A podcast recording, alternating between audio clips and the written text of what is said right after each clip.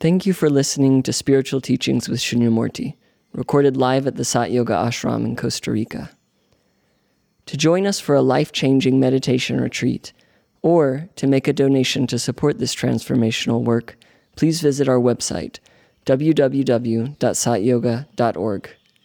To access more teachings or guided meditations from Shunyamurti, please visit the members section of our website or our YouTube channel, Sat Yoga Institute. Namaste.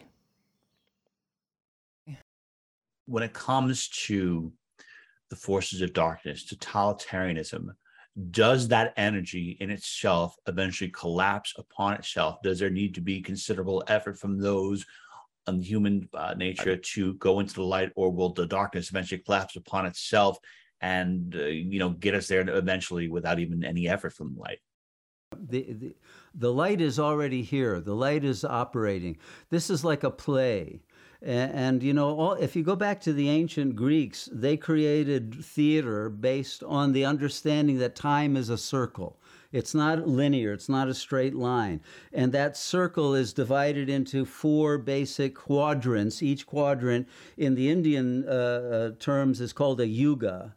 Uh, but you could call it an age. And they called it the golden age, the silver, the copper, and the iron. And there's a final fifth age, a little sliver of age in which everyone awakens, uh, who, who is a seeker of the light, and, and returns to the light while they're alive within the iron age and redreams the world. And so a new golden age begins and the cycle starts over again, but in a, a more beautiful, infinitely beautiful divine world.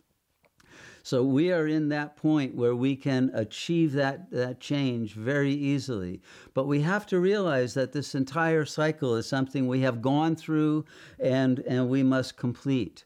But you see, the human beings today have amnesia for all of the other uh, yugas, all of the other ages. There's hardly any memory left of, of even the copper age, let alone the silver or the last golden age. They're there in myths and legends, but they're confused. They're not, they're not the same as having histories. And because we have forgotten that, we have forgotten and lost touch with our inherent powers of consciousness that we have allowed to atrophy. You see, it used to be that we had powers of, for example, telepathy, and we could connect with everybody. We didn't need iPhones or any of that. We've put all of those powers into technology. We have to take them back and realize that they are soul powers that we've projected into machines. We don't need the machines. We can even bilocate. We can be anywhere we want in the universe because pure consciousness is in a quantum entangled field, and we are both everywhere and nowhere. And so we can make our world anything we want. We have such tremendous powers of consciousness that once we reactivate them from their current latent, atrophied condition, we become literally as gods, which is how we are intended to live. And that's the power we have to gain. And then there can be no resistance from these evil fools who tend to control us only because they have technology that has been given to them by spirit. Once we withdraw that, the technology won't work anymore. It will collapse.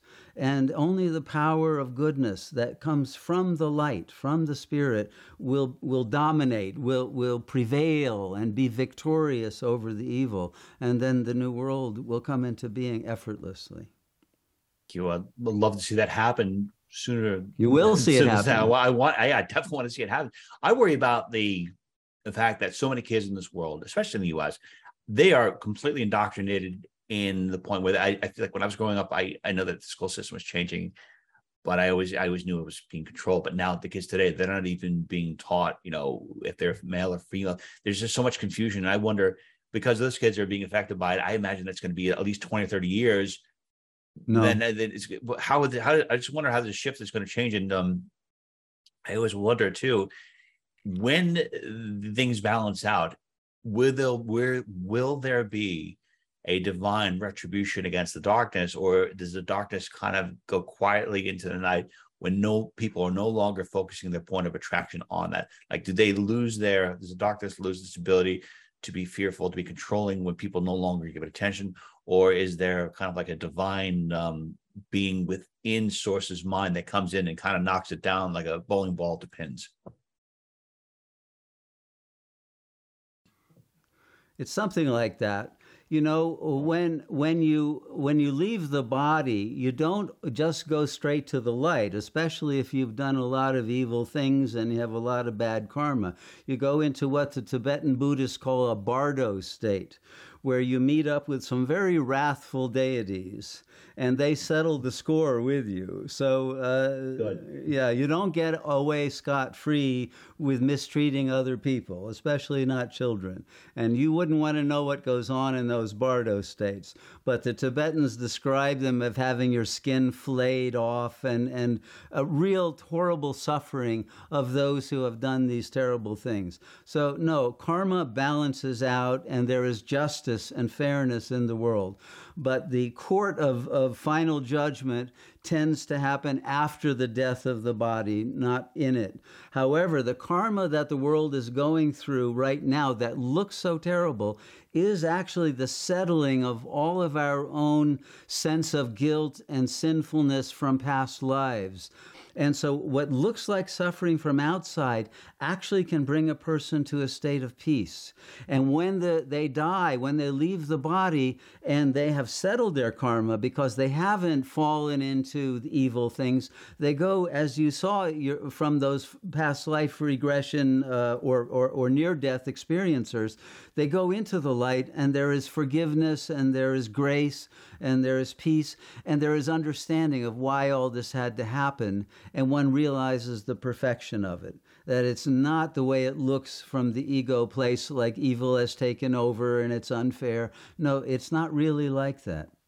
But we have to learn from this. We are all accomplices in the world's having become a hell realm, and everyone must take responsibility for their part in it and, and become divinized so that we no longer co create a hell. And when we are partly uh, re- uh, creating a heavenly realm, even within while the hell is still there, the hell realm changes and, and the, the powers of goodness become manifest. And this is what is going to be happening in the near future. And I don't think we have 20 or 30 years left. You know, the, the giving of the lethal injections and the deception around all of that was an intention to, to kill the, their own population by the governments since they couldn't accomplish that, now they're going into engineered food shortages and famine and and and uh, freezing because, like in Europe and other places, refusing to buy the gas and oil from Russia, etc., they're causing their own populations to die very quickly. So, and then they're going to bring on nuclear war. All of this is going to end the world very quickly and very soon.